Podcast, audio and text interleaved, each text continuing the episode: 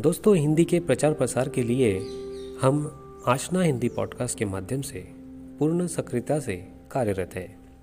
दोस्तों, इस पॉडकास्ट द्वारा हिंदी भाषा से जुड़े पहलुओं को हम आपके सन्मुख रखते हैं। हिंदी से संबंधित अनेक विद्वानों के साथ बातचीत करके आपका ज्ञान संचय बढ़ाने की हमारी कोशिश होती है। इसी सिलसिले को आगे बढ़ाते हुए हम आज फिर आप लोगों के लिए लेकर आए हैं ये एपिसोड।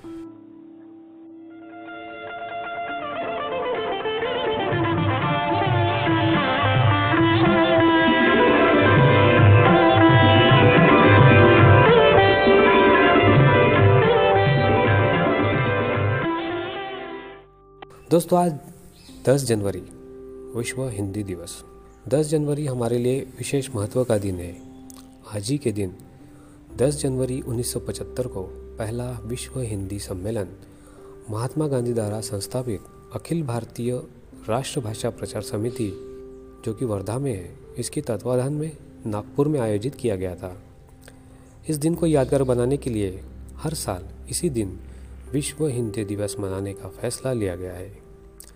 10 जनवरी 2006 को पहली बार विश्व हिंदी दिवस का आयोजन किया गया था। तब से हर वर्ष यह दिन पूरे उत्साह के साथ मनाया जाता है। हिंदी भारत की राजभाषा है तथा एक अनुमान के अनुसार भारत में लगभग 80 करोड़ से ज़्यादा लोग किसी न किसी रूप में हिंदी बोलते हैं और समझते हैं। हिंदी भारत को उन तमाम देशों के साथ भी जोड़ती है जहाँ भारतीय मूल के लोग बसे हुए हैं।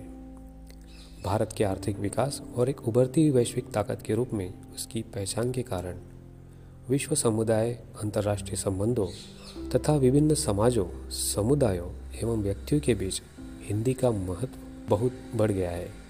इंटरनेट और संचार के नए सामाजिक माध्यमों जैसे कि फेसबुक एसएमएस, इंस्टाग्राम व्हाट्सएप आदि ने हिंदी को एक नई ऊर्जा दी है और ये तेज़ी से फैल रही है। याहू हो गूगल माइक्रोसॉफ्ट आदि आईटी कंपनियाँ हिंदी का प्रयोग कर रही है।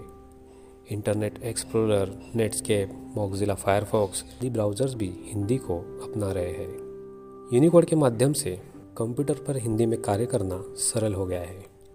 आज हम गर्व से कह सकते हैं कि हिंदी विश्व के सभी महादेशों में बोली जाने वाली भाषा है और ये एक ऐसी भाषा है जो वैश्विक स्तर पर 90 से अधिक देशों में पूरे उत्साह के साथ पढ़ाई जाती है। दोस्तों, हिंदी फ़िल्में और हिंदी गाने दुनिया के अधिकांश हिस्सों में लोकप्रिय है। विश्व हिंदी दिवस के द्वारा हिंदी को सहज, सरल बनाते रहने के साथ साथ इसकी एकरूपता पर भी ध्यान देना आवश्यक है।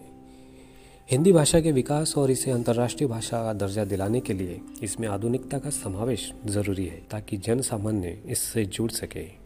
भूमंडलीकरण के इस दौर में कुछ राष्ट्रों तक सिमट कर रहने से व्यापक लाभ भी नहीं होगा, बल्कि इसके लिए अधिकाधिक देशों में हिंदी का प्रचार प्रसार होना चाहिए। दोस्तों, भारत के पूर्व प्रधानमंत्री मनमोहन सिंह ने 10 जनवरी 2006 को प्रतिवर्ष हिंदी दिवस के रूप में मनाए जाने की घोषणा की थी। उसके बाद से भारतीय विदेश मंत्रालय ने विदेश में 10 जनवरी 2006 को पहली बार विश्व हिंदी दिवस मनाया था। हिंदी के प्रचार प्रसार के लिए अनेक साहित्यकारों, पत्रकारों द्वारा विशेष प्रयत्न किए गए। परंतु सिर्फ़ उन सबका प्रयत्न ही काफ़ी नहीं है। ना ही हिंदी को एक दिन, विशेष दिन में हिंदी दिवस के रूप में मनाना अनिवार्य है। अगर अनिवार्य है तो यह कि हिंदी को हर दिन बोला, सुना और समझा जाए। जहाँ पर अनिवार्य हो, सिर्फ़ वहीं पर किसी और भाषा का प्रयोग किया जाए। अन्यथा हिंदी भाषा को ही उपयोग में लाया जाए। जब ऐसा किया जाएगा, तभी हिंदी भाषा के लिए किए गए सारे आंदोलन एवं संविधान द्वारा प्रदान की गई वरीयता सार्थक सिद्ध होगी भारत के अलावा अनेक देशों में हिंदी भाषा अपने वर्चस्व स्थापित कर रही है। आवश्यकता है तो हिंदी भाषा को वहाँ उसका स्थान देने की, जहाँ से इस भाषा का जन्म हुआ है। आशा करते हैं कि हम सभी हिंदी भाषा को विलुप्त होने से बचा सकेंगे। दोस्तों, उम्मीद करता हूँ आज का एपिसोड आपको पसंद आया होगा। हिंदी दिवस की फिर एक बार आशना हिंदी पॉडकास्ट की ओर से मैं आरिफ शेख आपको बहुत बहुत शुभकामनाएँ देता हूँ। दोस्तों, कोरोना की तीसरी लहर आ चुकी है। ऐसे में हम सभी को सतर्क रहना बहुत ज़रूरी है। सरकार द्वारा निर्धारित किए गए सभी नियमों का पालन कीजिए, मास्क पहनिए, सुरक्षित रहिए और दूसरों को भी सुरक्षित रखिए।